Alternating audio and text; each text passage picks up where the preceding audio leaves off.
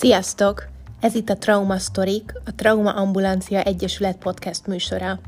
Én Temesvári Orsi vagyok, a podcast egyik házigazdája, de ma nem Sárközi Alexandrával, állandó beszélgetőtársammal beszélgetünk, hanem egy rendhagyó adást hallhattok.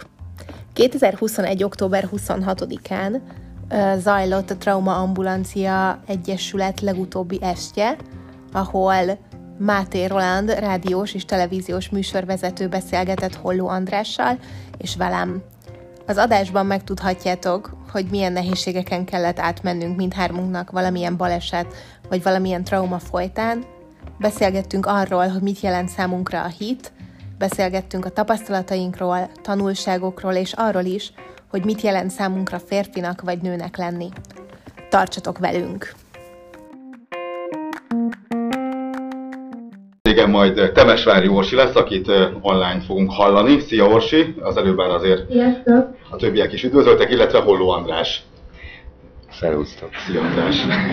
Hát, én azt gondolom, hogy nagyon jó hangulatú lesz ez a beszélgetés, mert Orsival már többször beszélgettünk, mindig nagyon, nagyon jó hangulatú volt veled, az előbbiekben találkoztam, és így 2 percen belül éreztem, hogy meg lesz a közös nevező, és tudjuk majd az életnek azt az oldalát bemutatni, amilyen valójában mosolygós is lettél. De hát majd Voltál is. Jó, hát majd meglátjuk. Onnan kezdenénk a mostani beszélgetést, mindkettőtöktől azt kérdezném, hogy mi volt az a pont, ahol megváltozott az élet. De előtte ki, milyen volt, mivel foglalkozott, hogyan élte az életét röviden. Orsi, kezdjük veled, hogy mielőtt megtörtént veled a baleset előtte, te milyen életet éltél és mivel foglalkoztál? Oké, én a balesetem előtt kb. 3 évvel diplomáztam, jogászként végeztem, és a pénzügyi területen helyezkedtem el, és ennek megfelelően, ahogy az várható, egy elég pörgős életet éltem.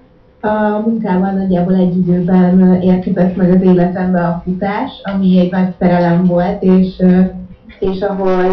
ahol így kicsit le tudtam vezetni a munkahelyi stressz, illetve azt éreztem, hogy nagyon jól tudok fejlődni, és végül is jótékony célra is tudtam használni a futást, mert a Sohany alapítványnál látássérült, illetve mozgássérült tipokkal futottam együtt, tehát a kerekeszték egyik felét már nagyon jól ismertem, és hogy mi változott, vagy hogyan változott, hát nekem egy pillanat változtatta meg az életemet, egy óvatlan lépés, vagy egy sofőrnek a figyelmetlensége, és hát ez egy ilyen teljesen sorsfordító dolog volt, ami nagyon jellemző azóta, az a lelassulás, de erről majd később még mesélek, nem akarom ellopni rögtön a sót.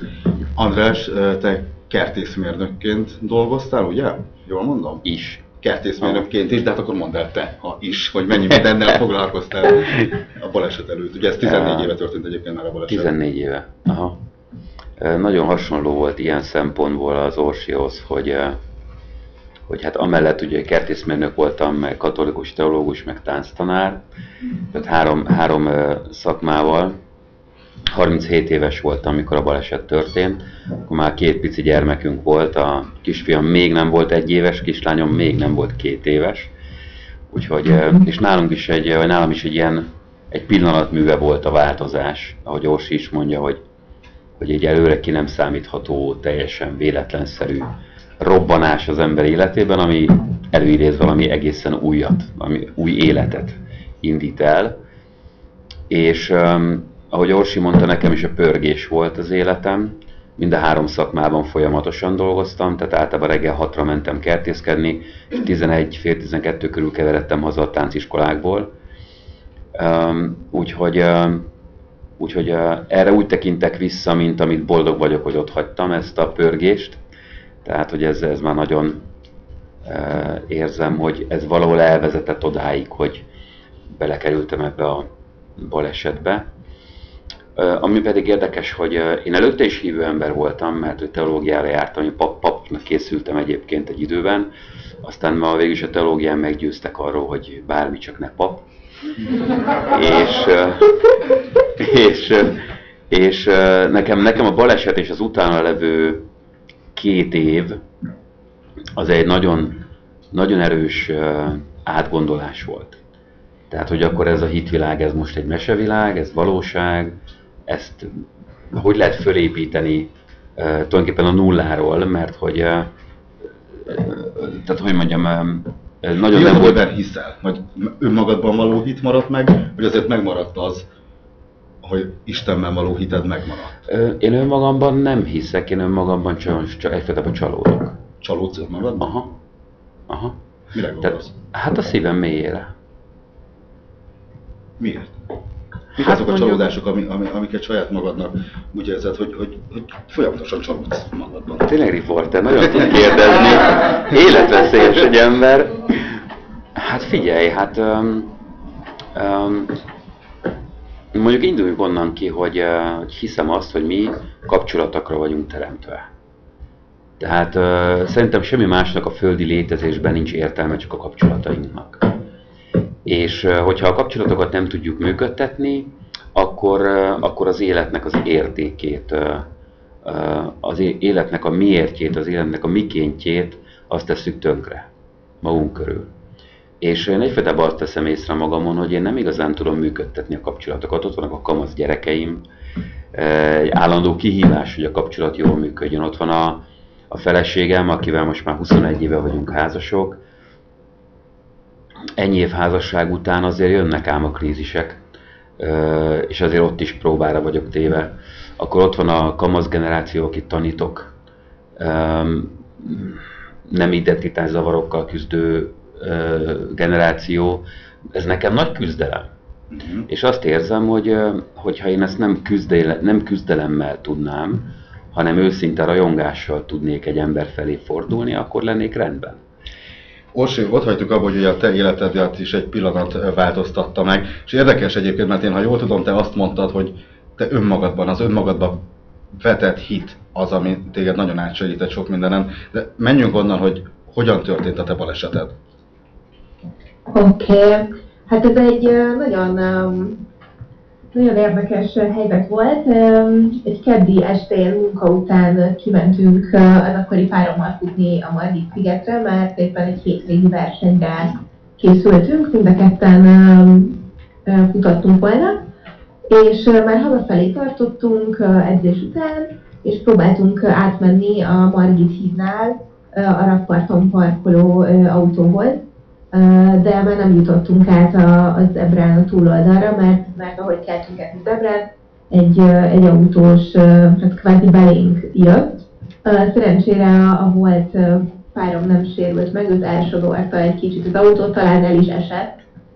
Cserébe végignézte azt, hogy én az autó szélvédőjére csapódtam, és utána lezuhantam az úttestre, vagyis hát így a két sávot elválasztó ilyen füves részre, és hát abban a pillanatban eltörött az egyik nyaki gerinc csigolyám, és megsérült a gerinc belőm, és le is bénultam, de én akkor csak azt arra emlékszem, hogy fejjel lefelé látom a világot, és semmit nem értek. Percenként kérdezgettem, hogy mikor mehetünk most már végre haza, és akkor a következő kép az, azt hiszem, hogy a műtőasztalról van, a rákövetkező pedig hetekkel későbbről. Úgyhogy egy hatalmas utat kellett megtenni már a baleset pillanatától odáig, hogy először kinyissam a szemem. És hát amit kérdeztél először, hogy az önmagamba vetett hit mentettem meg, valószínűleg igen, bár ezt a hit szót, ezt nem feltétlenül a vallási értelemben használnám, hanem inkább egy ilyen erős tudatosságnak mondanám. Tehát, hogy megtaláltam magamban egy olyan belső erőt, amihez mindig vissza tudok nyúlni, és ami mindig ott van, mert tisztában vagyok azzal, hogy merre haladok, és időnként visszanézek, hogy honnan indultam, és a legmélyebb közrökből is azt hiszem, hogy ez ki tud rángatni, viszont amit András, te mondtál a kapcsolatokról, az most nagyon elgondolkodtatott, és egy kicsit számot vetettem azzal is, hogy igen, ezek mennyire fontosak az életemben, és hogyha nem lettek volna mellettem azok az emberek, akik ott voltak és ott vannak, akkor hiába a belső erő valószínűleg nem sikerült volna, vagy nem így vagy egy kicsit nehezebben, vagy sokkal nehezebben. András, ugye neked motorbaleseted volt ugye 14 évvel ezelőtt. Akár Orsi, akár András, nektek mennyi idő volt az, amire igazán felfogja az ember, hogy mi is történt vele, és hogy ez az élet már nem az az élet, ami volt. Az én saját példám, talán én valamelyikre pont ezen gondolkoztam, hogy annyira gyors körforgásba kerültem az amputálásom után, hogy valamelyiknek volt egy ilyen csendesebb hetem, és így 3 év eltelt, és úgy magamra néztem, és akkor kezdtem úgy felfogni, hogy valójában mi is történt. Tehát, hogy nálatok mikor jött el az a pont, amikor úgy tudatosult bennetek, hogy ez már nem az az élet, mint amit korábban éltünk. Orsi? Hát szerintem nekem ez nem régiben jött el. Körülbelül 3,5 évvel ezelőtt történt a baleset, úgyhogy hát napjaink, azt hiszem. Tehát, hogy nagyon-nagyon hosszú idő kellett hozzá. Voltak ennek fázisai, például amikor átkerültem az intenzívről a rehabilitációra, akkor így körülnéztem, és csak kerekesszékes embereket láttam magam körül, és akkor az volt az első rádöbbenés, pedig én üvöltöttem először a környezetemmel, hogy én már pedig nem ülök bele a kerekesszékbe, tehát hogy azért ezt is fel kellett fogni, meg fel kellett dolgozni, de úgy igazán megérezni, hogy ez tényleg egy másik élet, az még lehet, hogy folyamatban van nálam. András, nálad? Egy picit visszacsatolnék az Orsihoz, mert ahogy mondta az Orsi, ezt a belső erőt, hogy az igazság, hogy a hétköznapi életben a normál életet élő emberek nem tudják, hogy milyen erősek.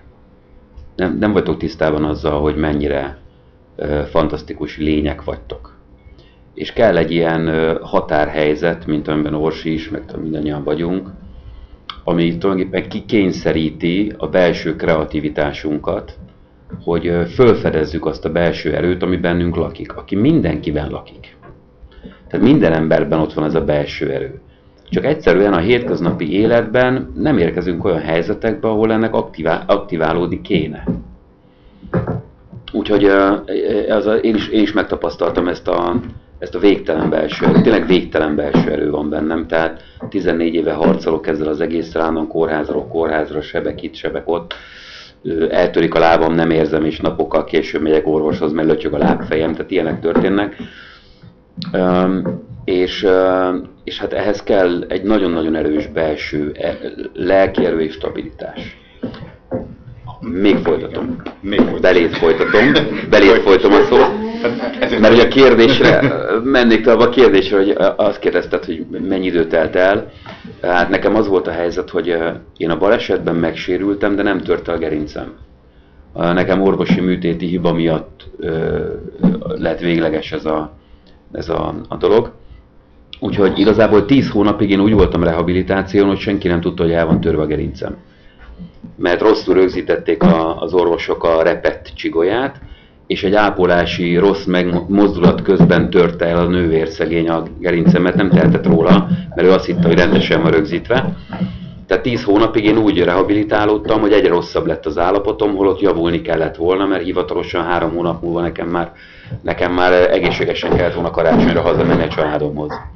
Tehát ilyen értelemben nekem lassította ezt a folyamatot, mert bennem az volt, hogy hát mi az oka? Hogy miért nem állok lábra, hiszen nem vagyok olyan sérült, akinek nem kéne lábra állni.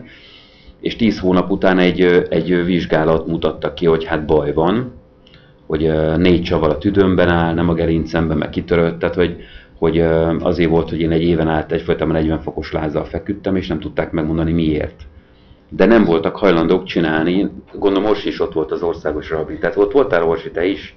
Az Óriba? Igen. Na, és ott a Klauber doki engem lehipohonderezett, igen, hogy hát, hogy én igazából élvezem ezt az állapotot, hogy mindenki körülugrál, és én ne hisztériázzak, én álljak lábra, mert nekem semmi bajom nincsen.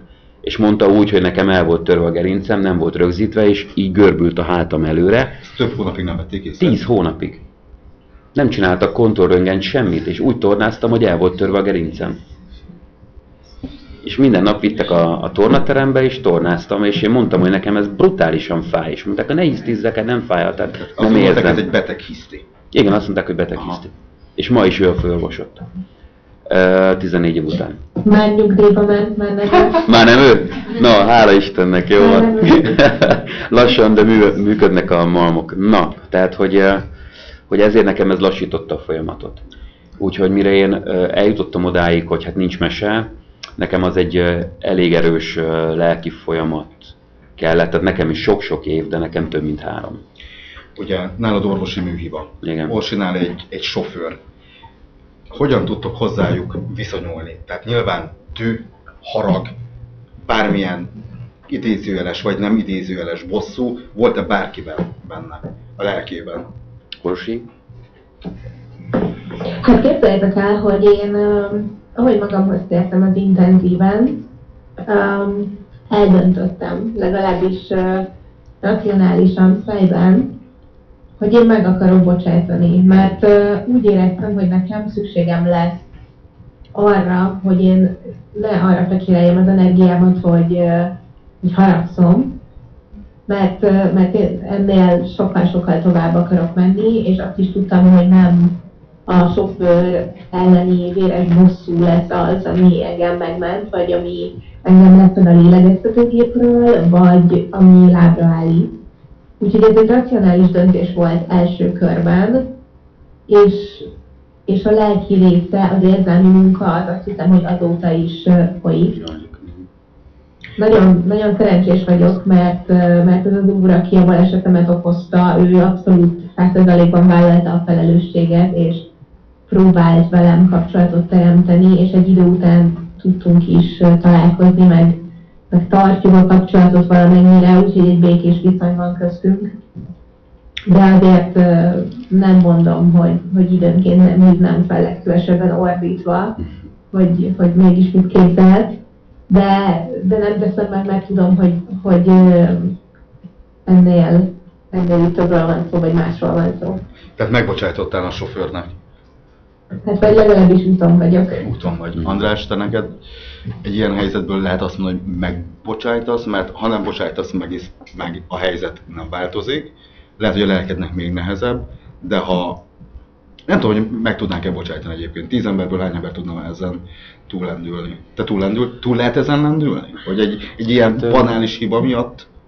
Én ugyanúgy voltam vele, mint az Orsi. Tehát nagyon, nagyon érzem, miről beszél az Orsi, mert...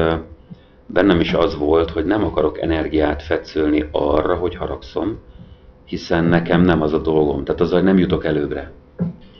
Úgyhogy elég hamar nálam az alakult ki, hogy ő hozott egy rossz döntést, az orvos, az autósofőr, mert az én balesetem is az autós hibájából volt, nem az enyémből. És sokan, még sok-sok rossz döntést hoztak körülöttem, de arra gondoltam, hogy az az ő döntésük, azzal nekik kell elszámolni majd egyszer valahol.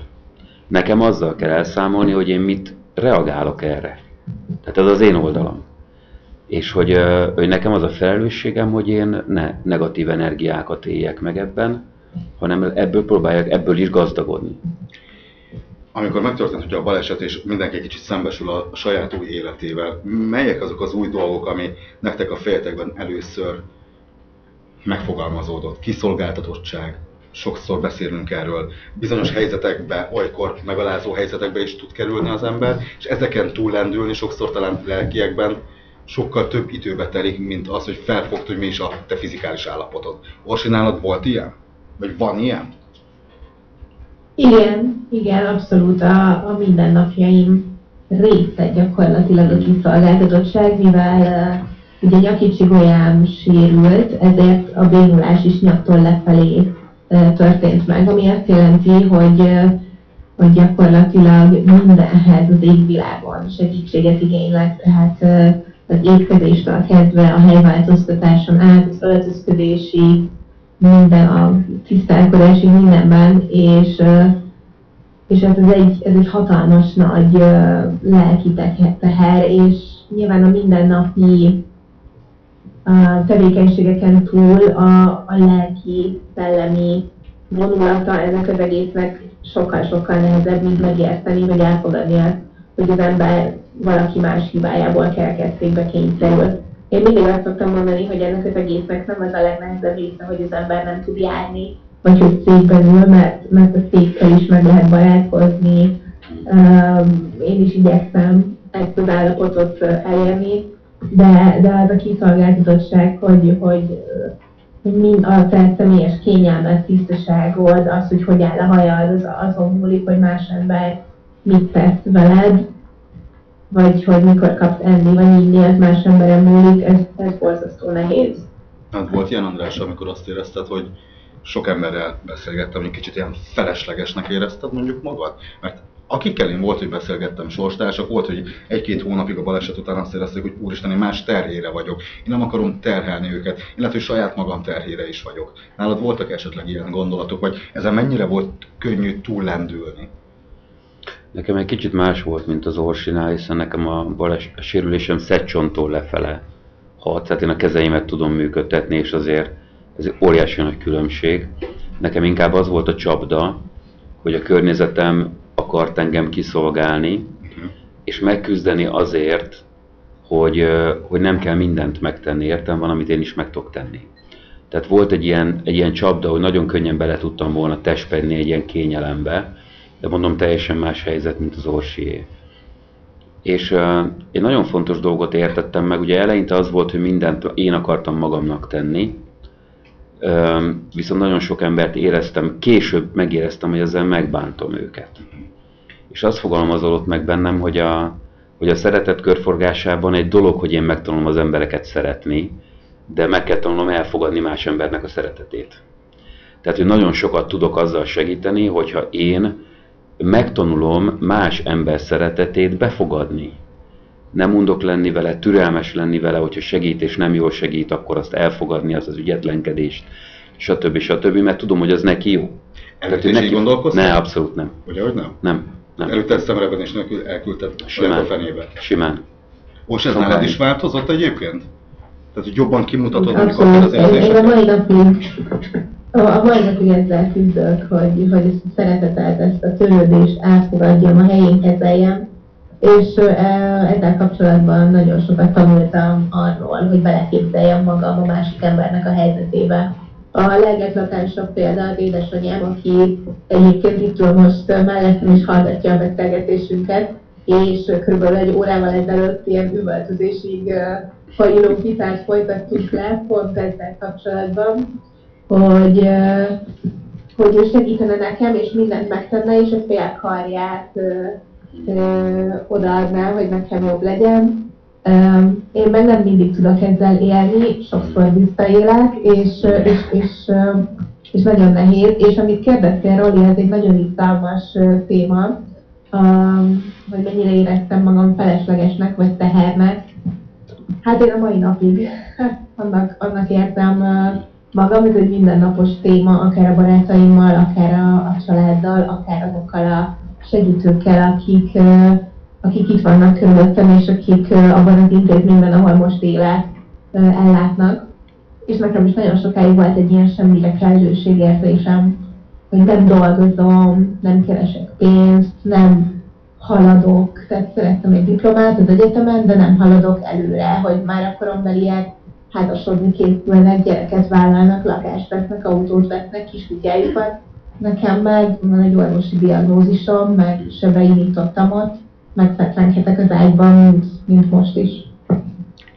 Te rengeteget dolgozol, Orsi, rengeteg olyan dolgot mutatsz meg a világnak, meg tanítasz nekünk szerintem, amiről hát sokan szerintem nem tudnánk elvégezni. Ugye te jogászként voltál, az önkéntes munka neked mindig fontos volt, és ennek a balesetnek köszönhetően viszont olyan, nagyon hülye szó, de lehetőségek is megnyíltak előtted, hogy tanítasz épp és nem épp embereket.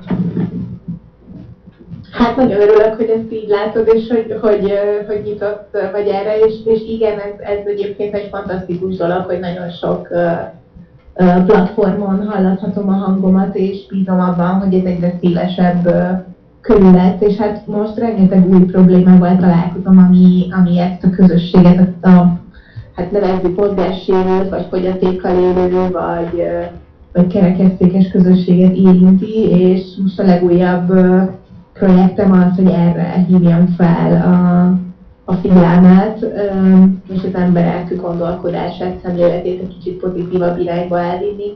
Tehát, hogy ezek a társadalmi problémák nagyon fontosak számomra, vagy ennek a megoldása, illetve az az értelmi munka, amiről azért már mind a ketten szóltatok, hogy önmagunk felé, illetve az emberi kapcsolatainkban ezt a szeretetet, ezt a gondoskodást, ezt elfogadjuk, visszaadjuk, tehát hogy legyen a körforgás és az egyensúly. Hogyan kezelt benneteket a baráti kör, a családi kör, az egész társadalom, amiután az új életbe belecsöppentetek? Mennyivel voltak veletek másabbak, kedvesebbek, jobb fejek, vagy éppen voltak emiatt lemorzsolódott? Mert nagyon sok olyat is lehet hallani, hogy egy-egy ilyen baleset folyamán azért a barátok, ismerősök egy része valamiért, ki tudja miért, elmúlnak az érzelmek, de jönnek helyette új emberek, olyan emberek, akikkel lehet, hogy soha nem kerültünk volna semmilyen kapcsolatban. András, nálad volt ilyen? Vagy ez is még egy folyamatos változás? Ne feledd a szabad, de én még a Orsi előző gondolatához mondanék két dolgot. Az egyik, hogy pont ahogy mondtam az előbb, hogy ez az állapot, ez arra kényszerít bennünket, hogy felfedezzük a belső erőnket, a létezésünknek az erejét, és én azt érzem, hogy tulajdonképpen egy bölcsességi utat járunk be. Tehát nekünk felelősségünk, úgy érzem, Orsinak is, meg nekem is, mert mind a ketten olyan emberek vagyunk, akik meg tudunk nyílni, akik tudunk beszélni, akik nem zárkózunk be, akik nem rettegünk a közönségtől. És egy csomó olyan dolgot tapasztalunk meg az életből, amit általában emberek nem tapasztalnak meg, és ezért nem is beszélgetnek róla. Viszont a boldog élethez ezek kulcsok. Mondok egy példát. Amikor hazakerültem a kórházból, 2,5 évig voltam kórházban, hazakerültem, iszonyatosan nehezen kezeltük a feleségemmel az állapotot. Nekem nagyon nehéz volt otthon akklimatizálódni, a két gyerekemmel megtanulni apa lenni, és iszonyatosan nehéz volt férj szerepbe visszacsöppenni tehetetlenül. Tehát így tulajdonképpen bénán. És egy nagyon fontos alapelvet tanultunk meg Virággal, feleségem, hogy olyan csodálatos létezők vagyunk mindannyian egyenként, hogyha teljesen egyedül léteznénk ezen a földön, bárki közületek egyedül, mindennel el tudná magát látni.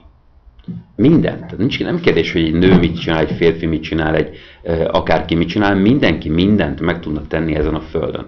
Egy dolgot nem tud tenni, nem tud szaporodni. De ezen kívül bármit. És innentől fogva lejött egy olyan alapelv, hogy az emberi kapcsolatokban az alapelv, hogy nekem az égvilágon semmi nem jár. Mert mindent meg tudok csinálni. Tehát innentől fogva mindenért hálával tartozom annak, aki megtette, mert helyettem tette meg. Tehát az emberi kapcsolatoknak az alap hangulata, az alap hangoltsága, a hála kéne, hogy legyen. De nem várhatom a feleségemtől, hogy főzzön ebédet. Mert meg tudom én is főzni. Lehet, hogy nem lesz olyan finom, de nem ez a mérce. Hanem az, hogy ehető vagy nem ehető. Az, hogy ő ki tud porszívózni, én is kerekesszékből ki tudok porszívózni. Nem az a kérdés, hogy nekem nehezebb, neki meg könnyebb. Az a kérdés, hogy meg tudom-e tenni, vagy sem. Itt a nehéz, meg a nem nehéz az életben, ennek nincs jelentősége. Nincs jelentősége. Ha emögé bújunk el, akkor az egy éretlen személyiség szerintem, aki ilyenek mögé bújik el. Tehát ilyen alapelvek. És hogy az Orsi is ezelé van téve, szerintem nagyon sokan, akik ilyen helyzetben vagyunk, rá vagyunk kényszerítve, hogy ezeket a dolgokat reflektáljunk az életnek ezekre a dolgaira, értsük meg ezeket a folyamatokat, és mondjuk el a világnak. Tehát az Orsi most az útja elején van, hát én már 11 évvel több ideje vagyok ebben a helyzetben, és én igenis kimerem mondani azt, hogy a baleset nagyon sokat formál a személyiségemen, de nem csak az én személyiségemen, hanem hozzásegít megértéshez, hogy az embereket, magát az embert, mint létezőt megértsem. És így olyan módon tudok emberekkel beszélgetni, hitelesen, mert tapasztalatból, nem könyvszagú és nem papírszagú, nem könyvtárszagú, amit mondok, hanem teljesen hús- és vérszagú, hogy az emberekre hatással tudok lenni. Tehát van értelme az emberekkel beszélni. Hogyan változott meg a személyiséged? Helyre került. Tehát azok a képességek, amiken én születtem annak idején, ami miatt én tanár lettem, ami miatt én kertész lettem, azok a helyükre kerültek. Én azért lettem kertész, mert egy szemlélő ember vagyok. Tehát én szemlélem magam körülöttem levő világot. Tehát én szeretek leülni és nézni, csak nézni. Az embereket, hogy milyen gyönyörűek, a mozgásokat, hogy milyen gyönyörűen mozognak. Érted? Tehát, de bármit. Tehát csak leülni és nézni. De ezért lettem kertész, mert én manapság naponta több órát ülök a kertemben, és csak nézem, és élvezem. Hiszem, hogy erre vagyunk egyébként teremtve, de ez más kérdés. Más lettem abban is, hogy tanítás. Tehát, hogy én a tanítást összekevertem a bulival. A tanítás nekem arról szólt, hogy azért szeretek a diákjaim között lenni, mert ez egy tök nagy buli. Ma már érzem, hogy a tanítás az nem buli, az egy felelősség. Tehát, hogyha jól érzi magát a diák velem, az egy teljesen jó dolog, ez az alap. De az, hogy én hogy vagyok jelen, hogy miként vagyok, hogy mit mondok, milyen képet mutatok, hogy milyen életformát, milyen életstílust mutatok, az egy rohadt nagy felelősség. Tehát ez enélkül már nem megy. Mindjárt rátérünk a tanításra, de még Orsi, a te személyiséged hogyan változott meg, illetve amit az előbbiekben már érintettünk, itt a baráti kör, család hogyan állt hozzád, vagy mennyire morzsolódtak le az emberek körülötted, melletted?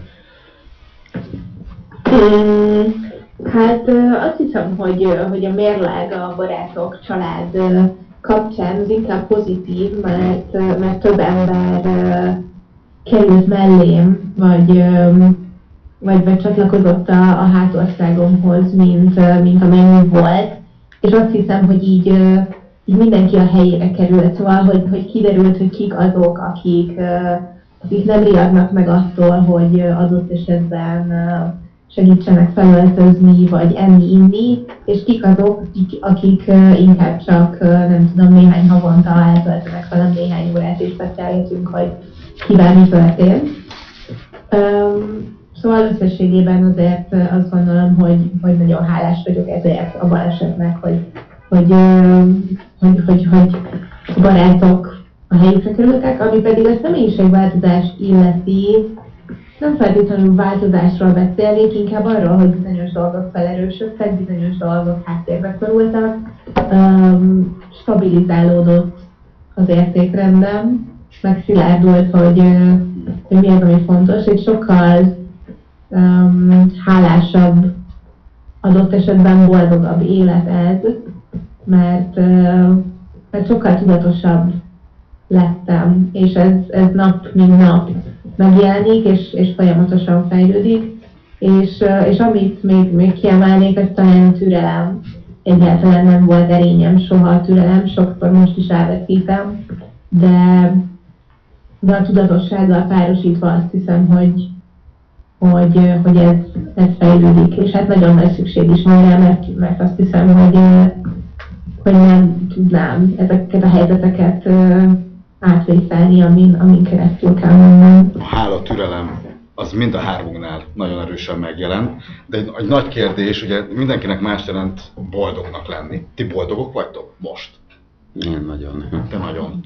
És mit jelent neked most a boldogság, és mit jelentett régen a boldogság? Nagy a kontraszt, nagy a különbség? Ez fura, mert régebben én nem tudtam volna megfogalmazni, hogy mit jelent számomra a boldogság. Azért, mert akkor egy másabb ember voltál. Szerintem igen. Tehát nem érdekelt. Fiatalon nem akartam én boldog lenni, élni akartam. Nem foglalkoztam vele, hogy most boldog, nem boldog. Éltél a mának. Igen. Orsi, te boldog vagy? Abszolút, és azt hiszem, hogy én mindig is boldog voltam. Csak az a különbség, hogy most meg is élem. Mondtál egy TEDx előadáson, azt mondtad, Orsi, hogy nőnek lenni valójában egy különleges benső minőség. Én önmagamban kiteljesedhetek bármilyen helyzetben. Férfira ugyanígy igaz. Férfira ugyanígy igaz, András ugyanezt mondja. Abszolút. Ti ezt hogy látjátok, ezt a nőiesség, férfiasság megélését most ebben a jelenlegi helyzetben? Orsi? Nagyon vártam, hogy előkerüljön ez a téma, úgyhogy köszönöm. Szerintem ez nagyon-nagyon fontos, és nagyon keveset beszélünk róla. Hát nekem ez egy nagyon nehéz dió volt. A baleset előtt is nagyon nehezen éltem meg a saját nőiségemet, nőiességemet. Igazából fogalmam sem volt, hogy mit kezdjek vele, pedig állandóan párkapcsolatban éltem, szóval, hogy látszólag nem volt vele gond. És aztán, amikor megtörtént a baleset, akkor nyilván végig gondoltam, hogy úristen, hogy lehetek én értékes ember, értékes nő egy ilyen fizikai állapotban, hogy borzasztóan lefogytam, csont és bőr vagyok, hát nincs rajtam semmi szépség, hogy lehetek én így vonzó vagy szexi egy férfinak, meg hát ugye egyáltalán a kezét se tudom megfogni, átölelni se tudom, hát akkor most mit csináljak? És pont ezek a rossz érzések készítettek arra, hogy foglalkozzak ezzel a témával, mert tudtam, hogy ezzel dolgom van. És amikor pont erre a TEDx előadásra készültem, akkor a felkészülésemet segítő coach feltette a kérdést, hogy Orsi, mit jelent nőnek lenni, és akkor rávágtam csípőből valami teljesen jellegtelen választ, hogy hát egy férfi mellett én nem tudom élni az nőiességemet egy párkapcsolatban, hogy ez milyen fontos szerep, és akkor ahogy így beszéltem, milyen furán nézett rám, hogy hát biztos, hogy kell ehhez egy férfi, biztos vagyok én ember, és akkor átgondoltam, és akkor valami isteni szikra megjelent bennem, és rájöttem, hogy nem, ez tényleg egy belső minőség, egy belső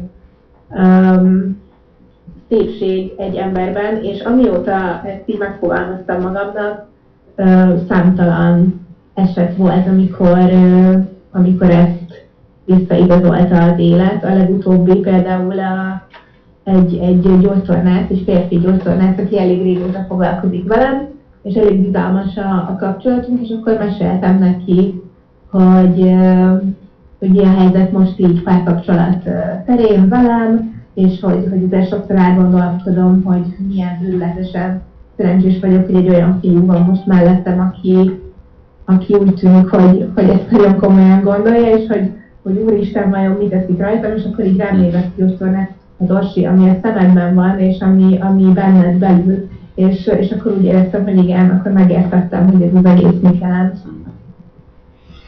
András, nálatok ez hogy zajlott, ugye? Volt, és hát a feleséged volt már akkor is, amikor ugye a baleset történt, és hát neki is ez egy új világ lett. Hát vagy nem lett az? Mintha beszélgettünk volna Orsival, pedig tényleg nem beszélgettünk soha. De ugyanezt fogalmazolott meg bennem, hogy valahol, ugye nekem is ugye szedcsontól lefele bénultam le, tehát amire egy férfi azt mondja, hogy attól vagyok férfi, amitől férfi vagyok, az nekem nem működik. Tehát innentől fogva felvetődött a kérdés, hogy mitől férfi a férfi. És de a baleset után tanultam meg férfi lenni. Tehát a legfontosabb változás az én életemben az, hogy előtte én egy elkényeztetett kiskölyök voltam, egy infantilis létező, aki hát férfiként gondolt önmagára, az a tudat nélkül, hogy egyáltalán mit jelent férfinak lenni. És nálam ez egy eléggé összetett dolog, mert ugye én társastáncot tanítok, ahol férfi-női szerepek vannak. És nekem az a tapasztalatom, hogy sajnos ezek a szerepek, főleg a fiúk részéről, ezek halnak ki. Tehát egyszerűen a fiúk nem képesek férfiként közeledni egy nőhöz, nem képesek, hogy is mondjam... A vezető szerepet nem szeretik? Nem a vezetésről van itt szó, az már csak egy álomvezetés. Tehát már ilyen nincs. Arról már nem is álmodunk, nem. Nem, tehát egyáltalán az, hogy ő óvjon egy nőt, az, hogy védelmezze a nőt, az, hogy tisztelettel viszonyul egy nőhöz, hogy megérintsen egy nőt. Tehát már ott tartunk, hogy ez sem egy. Tehát nálam tánciskolában vannak külön érintés órák, amikor a fiúknak az a feladata, hogy megtanulják megérinteni a nőt. Megfelelő tisztelettel, megfelelő óvatossággal és megfelelő érzékenységgel. Mert már ez sem egy. Ekkora baj? Ekkora baj. Úgyhogy én ezzel már évek óta foglalkozom, főleg a férfival foglalkozom én, úgyhogy majd Orsival összekötni fogunk, és akkor Orsi a női oldalt fogja majd segíteni. Én a fiúkkal foglalkozom. Például a fiatal házasoknál tervezek egy olyan tánciskolát indítani, ami egy házasság élmény tánciskola. Tehát ahol egyszerűen megtanítom a két embert egymás felé közeledni. Mindegy, ez egy összetett dolog, ez egy régóta élik bennem a folyamat. Házasok mennek hozzá táncolni, hogy élmény, házasság, élmény. A fiatalokat, igen, igen. Mert nagyon sok fiatal jön hozzám esküvő előtt, hogy az esküvőre táncot betanuljanak, és a táncukból látszanak a borzasztó nagy problémák. Ami az nem kettő között van feltétlenül probléma, önmagával van probléma a fiúnak, önmagával probléma a lánynak, és hogyha a házasságra kerülnek, előre borítékolható, hogy ez katasztrófába fog torkolni előbb-utóbb. Tehát ezt nincs mese, hozzá kell segíteni, valamilyen segíteni kell a fiatalokat, mert önmagától nem alakul. Tehát ezt a saját tapasztalatból tudom, ami házasságunk iszonyatosan nehezen alakult annak idején Virággal, de tulajdonképpen soha senki nem figyelmeztetett ezekre a dolgokra engem, hogy mire kell egy házasságban vigyázni, mire kell, tehát hogyan kell férfiként működni egy házasságban. A balesetet után érezted azt igazán, hogy férfivá váltál? Nem is éreztem, hanem visszajelzéseket kaptam nőktől, hogy mennyire megdöbbentő, hogy sokkal inkább tudnak férfiként tisztelni engem a mostani mi voltomban, mint azt megelőzően. Lehet, hogy úgy olyan dolgokat teszel már most, nem?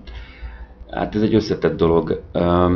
Én hiszem azt, hogy egy férfinek az, hogy férfivá érjen, be kell járni egy utat. És ennek az útnak a legvége felé tart ott, hogy tud mit kezdeni egy nővel. Tehát egyszerűen méltatlanok vagyunk férfiak, ameddig nem vagyunk férfiak társa, és a nők ettől szenvednek. Mert a nők nem találják meg a férfiban azt, aki számukra azt a biztonságot, érzékenységet, szolgálatot jelentő társat jelentik, akikre ők alapozhatnak egy életet. És mi férfiak tényleg méltatlanok vagyunk erre. És a régi férfi beavató szertartásotok, ezen mindenről tanulok most az utóbbi 2 évben. Rengeteget olvastam, és rengeteget beszélgetek idősebbekkel és fiatalabbakkal is, mert ez nagyon fontos téma. De mondom, visszacsatolva az Orsihoz, egyértelműen arról van szó, hogy ez egy belső tudat. Tehát az erő a férfiban, az belülről kell, hogy forrásozzon. Teljesen mindegy, hogy milyen testbe hatott az az ember. Teljesen mindegy. Orsi, még gyorsan átsiklottunk felette, ugye az akkori párodat is elsodorta az autós, amikor téged ért ez a baleset.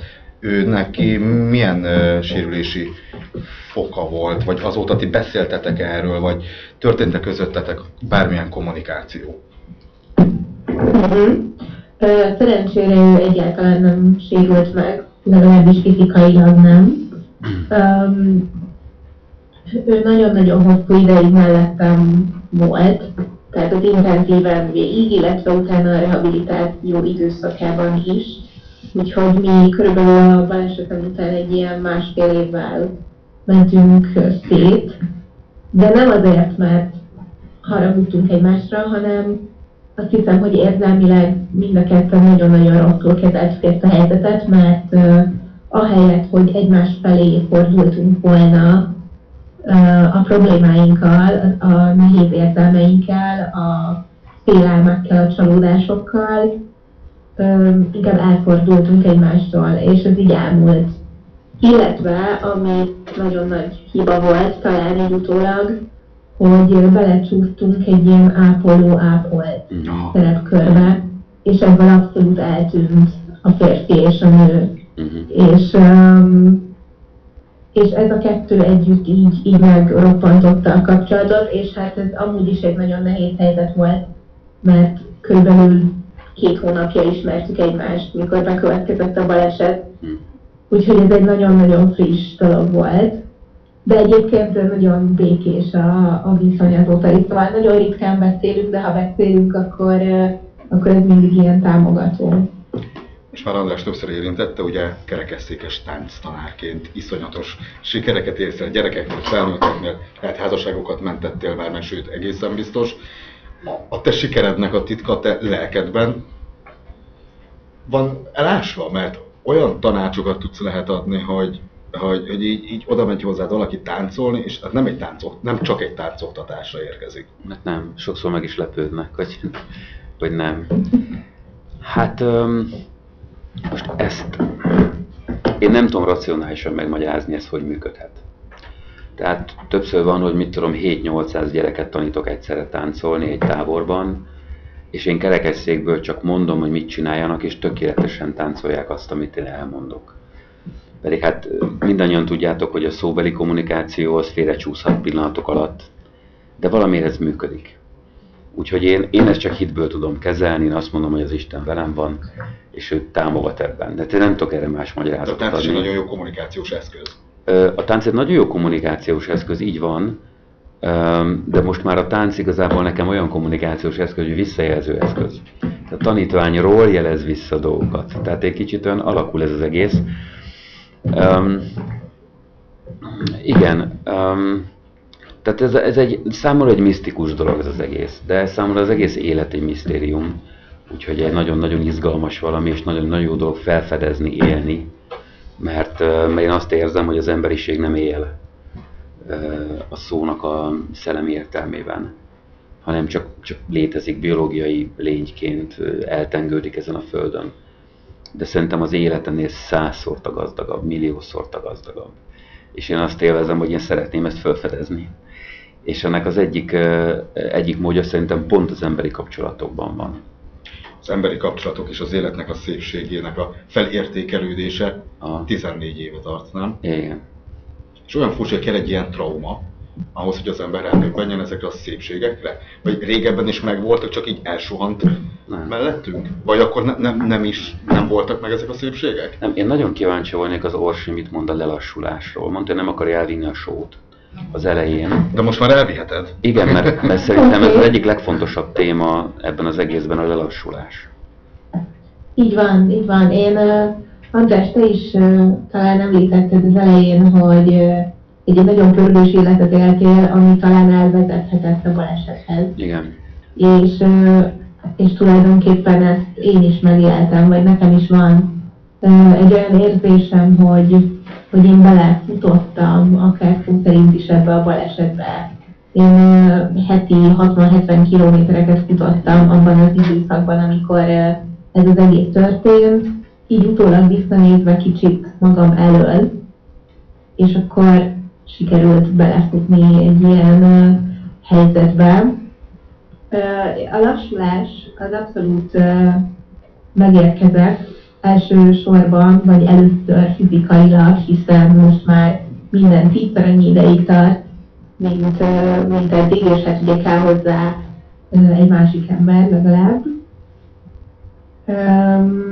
És fejben is történt valamiféle lassulás, ami számomra azt hiszem, hogy az önmagammal való kapcsolódásban nyilvánul meg, hogy rászállom az időt arra, hogy beszélgessek egy kicsit magammal, hogy reflektáljak mindarra, ami történik velem. Mert egyébként fejben már magam előtt járok, és szeretném megmenteni a világot, és az összes kreatív energiát szeretném magamban felszabadítani. Ezt azt hiszem, hogy a trauma ambulanciás lányok nagyon jól tudják, hogy sokkal így nehéz lépést tartani velem, de tudom, most már tudatosan szeretnék ennek valamiféle gátat szabni, vagy a helyén kezelni, vagy időt szenni arra is, hogy megéljek dolgokat. Ugye említettem a boldogság kapcsán azt, hogy most az a különbség, hogy most megélem, mert most egyszerűen időt szánok arra, hogy odafigyeljek. Például, ami egy nagyon izgalmas, egy nagyon fontos gyakorlat, hogy amikor elmegyünk valahova a barátaimmal, akkor nálam általában nincs táska, mindig ők rakják el a cuccaimat, a telefonomat, a pénztárcámat, meg mindent, és tök jó, hogy náluk van, mert így nem tudok másra figyelni, nem tudok telefon nyomkodni, hanem minden figyelmem az övék, és sokkal tartalmasabb így a beszélgetés. Úgyhogy a lassulás kapcsán ezek a legfontosabb élményeim, de hát persze erről még szerintem órákat tudnánk beszélgetni. András, te szoktál magaddal beszélgetni? Kérdéseket feltenni magadnak? Állandóan. Folyamatosan. Tehát mikor kertészkedek, mindig önmagammal beszélgetek. Ahogy mondja az Orsi, hogy ő is ugye futó volt, tehát én a kerekesszékben lettem maratonos. Tehát én is most heti 70 kilométert is letekerem. De imádom csinálni. Tehát amíg a vállam bírja, addig csinálom. Nagyon-nagyon jó dolog, amikor az ember kiszakad a hétköznapi kötelezettségeknek a zónájából. És kell hozzá nekem az a másfél-két óra, amíg tekerek naponta. Nem érezzük a súlyát ennek a hétköznapokban. Hogy ahogy Orsi is mondja, hogy elrakni a telefont, másra bízni a telefont, hogy ne engem frusztráljon a telefon. Ha otthon leülök, az biztos, hogy a telefon valahogy a kezem ügyébe fog keveredni. Vagy hívnak, vagy SMS kapok, vagy érdekel, mi van a neten, vagy valaki a családból be fog vonni valamivel, hogy csináljam, vagy nem tudom mi. El kell mozdulni, ki kell mozdulni, egyedül kell lenni, hogy az ember tudjon töprengeni, és szerintem az életünknek az egyik feladata az, hogy reflektálnunk kell. A Orsi mondja, hogy most meg tudja élni a boldogságot. Igen, meg kell tudnunk megélni az életünket. András, neked mindjárt benned kell, mert táncórád lesz. Igen. Egy gyors kérdés, van kedvenc táncod? Nekem persze van. És melyik? A swing. Swing. Nem is kérdés. Lábra állok, én swingelni fogok. Ez nem kérdés. És ma olyan órád lesz, hogy házasság karbantartó óra? Igen. Na, ezt még van időd elmondani, hogy ez mit is takar? Nem tudom, hogy az idő, mert van 5 percet van. Elraktam az órámat. 5 percet van. Tehát egy házasság karbantartó órát tartasz. Hogyan lehet egy házasságot karbantartani tánccal? Fú, ragyogón. Ragyogón? Igen. Hát ez úgy alakult nálam ki, hogy 3 évvel ezelőtt én tartottam egy ima évet. Ami azt jelenti, hogy nem dolgoztam semmit, nyilván a családommal egyeztetve. És akik kérték, hogy imádkozzak értük, azokat én meghallgattam, hogy mi a problémájuk, hogy miért imádkozzak. És ezzel én egy szelepet kinyitottam, és rengetegen jöttek hozzám családi, házassági problémákkal. És nagyon sok esetben nők, és nagyon sok esetben hát házasságon belüli erőszak témakörben, keresztény körökből. Tehát abszolút váratlanul alakult ez az egy évem. És nagyon sokat beszélgettem én velük, és nagyon sokat próbáltam a férjekkel, és nem ment. A férjek elzárkóznak, bezárnak, nem hajlandók tudomásul venni azt, ami történik. És akkor elkezdtem figyelni a felnőtt táncórás tanítványaimat, nem akkor, hanem amikor újra elkezdtem tanítani, és megfigyeltem, hogy igen, a táncokból ezek kijönnek. Tehát én látom a táncból, hogy mi van az emberek között, mi van a férfi és a nő között. És akkor kitaláltam azt, hogy hát akkor ezt viszont lehetne a táncot és a táncos alkalmat esetleg arra fordítani, hogy a házasságokat kísérni ilyen értelemben, és segíteni nekik az esetleges fölmerülő problémákat. Ha nem merülnek föl, akkor segíteni fölmerülni. Igen, ez sok esetben nagyon necces, és utána persze segíteni a feldolgozást. És most van egy ilyen csoportom, akikkel most már 2 éve vagyunk együtt, 16 házas pár van benne. Idősebbekkel kezdtünk, tehát ilyen 40-50 évesekkel, és annyira elterjedt Budakalászon a híre, hogy most már a 6-7 éve házasok is járnak. És tudják, hogy én ilyen szemmel nézem őket, és elfogadják, hogyha valamit mondok. Úgyhogy úgy látom, hogy nagyon jól működik. Még egy mondat a végére, hogy neked mit a legnagyobb közhely, és biztos, hogy ezren megkérdezték, de szerintem ez mindig változik. Neked mit tanított ez az egész baleset, ez az új élethelyzet? Tanított-e valamit, vagy inkább elvett? Eddig még senki nem kérdezte meg, de tényleg nem. Tényleg nem. Hát akkor bocs. Tényleg. Senkit nem érdekel, hogy mit tanultam. Nekem most engem nagyon érdekel. Jó, hát figyelj. Vagy mi az, amit elvett? Mert azért sok mindent el is vett. Vagy nem tudom, lehet, hogy nem. De nyilván elvett, hát nem tudok biciklizni, nem tudok maratont futni, nem tudok hegyet mászni, nem tudok kirándulni, persze. Sok mindent elvett, de erre úgy tekintek, hogy tök boldog vagyok, hogy 37 évig csinálhattam. Tehát van, aki nem csinálhatja. Korábban van balesete, vagy gyerekkorától lesérült, akkor neki nincs benne az életében ez. Tehát én hálás vagyok azért, hogy ez mind nekem adott valamikor. Hát szerintem én a legtöbbet ebben a reflexióban kaptam, hogy kutatom, kutatom az élet igazságát, hogy mitől lehet az ember boldog. Tehát én úgy érzem, hogy engem gyerekkoromtól fogva az egyházam, a szüleim, mindenki becsapott. Szó szerint becsaptak. Mivel? Hát mindennel. Szüleim elváltak, a nagymamám az egy sárkány volt, szörnyű volt mellette gyerekként egyébként, de nem csak nekem, az összes unokatesómnak. A teológiát elvégeztem. A érezted? Tehát nagyit. Igen, tehát a nagymama már egy kiskorodban is sárkánynak tűnt. Nekem abszolút. Hát figyelj, amikor jön egy nagymama sodrófával és szarráver, hát az sárkány.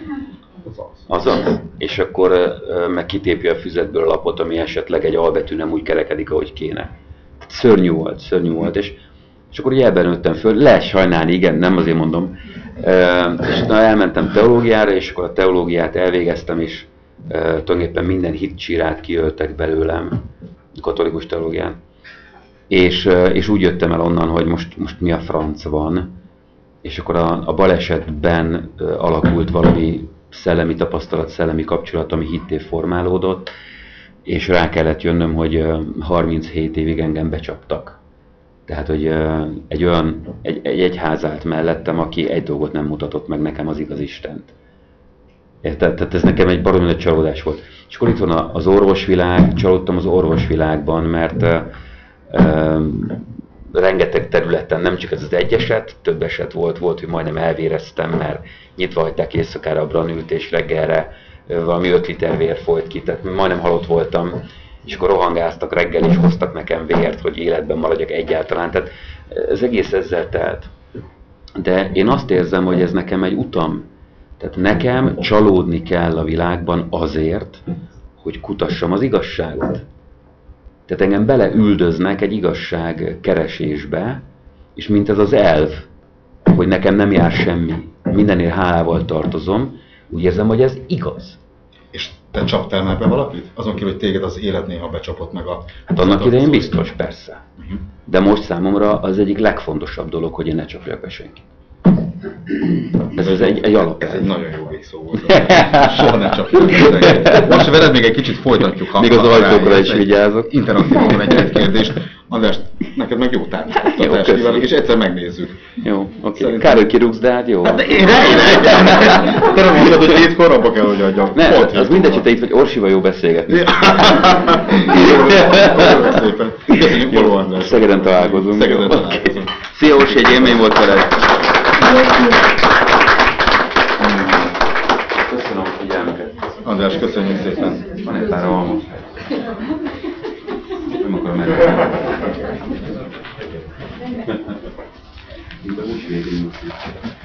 És akkor Orsihoz akár tehetünk fel interaktív módon kérdéseket, és ha bárkinek van kérdése, Orsi, rendelkezésünkre állsz még egy picit? Természetesen. Jó, ha bárkinek van kérdése Orsihoz, akkor föl lehet tenni. Orsi, neked egyébként volt ilyen, hogy azt érezted, hogy becsapott az egész világ, vagy becsapott bárki is téged? Becsapott maga az élet? Igen. Hát először azt hiszem a pályaválasztásnál, hogy én teljesen másik számig kaptam az egyetemen, mint amit végül kaptam. A baleset kapcsán nem becsapás volt, inkább ilyen csalódások. Kicsit önmagamban is, mert én már azt vártam magamtól, hogy persze a kórházi ágyból megyek a futópályára, és ez egy ilyen visszatérő rossz érzés, hogy még mindig nem vagyok ott, és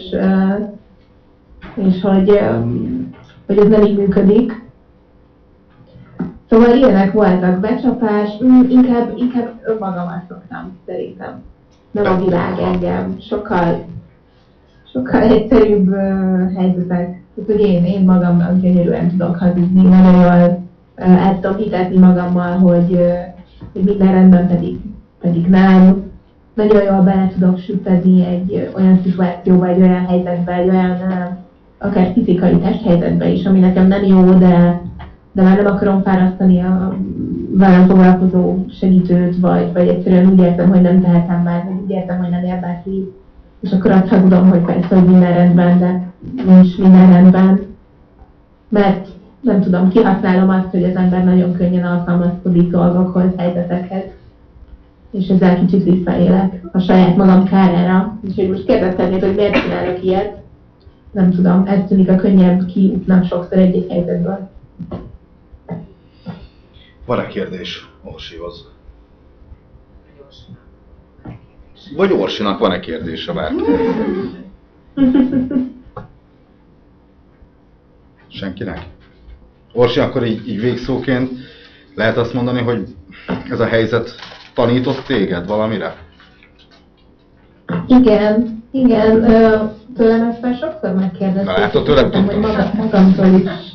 Magamtól is beszélek erről, és tényleg mindig más a válasz. A ma esti válaszom azt hiszem, hogy a tudatosság, hogy én sokkal-sokkal tudatosabban élek, és ez a baleset egy nagyon jó lehetőséget adott arra, hogy megismerjem önmagam, és így kapcsolódjak. És hát reméljük, hogy egyszer eljutok oda, hogy nem fogom többet becsapni saját magam. Érdekes volt, amit mondta, egy lehetőséget adott, ez egy nagyon kulcsmondat volt szerintem. Hát köszönöm, és nagyon-nagyon várom azt a bizonyos kávét, amit mi egyszer már megbeszéltünk, hogy hamarosan összejön. És nagyon-nagyon vigyázz magadra. Nagyon vigyázz. És édesanyád a puszíjuk, aki ott van veled. Köszönjük szépen, Orsi. Puszilunk, szia-szia. Köszönöm. Sziasztok.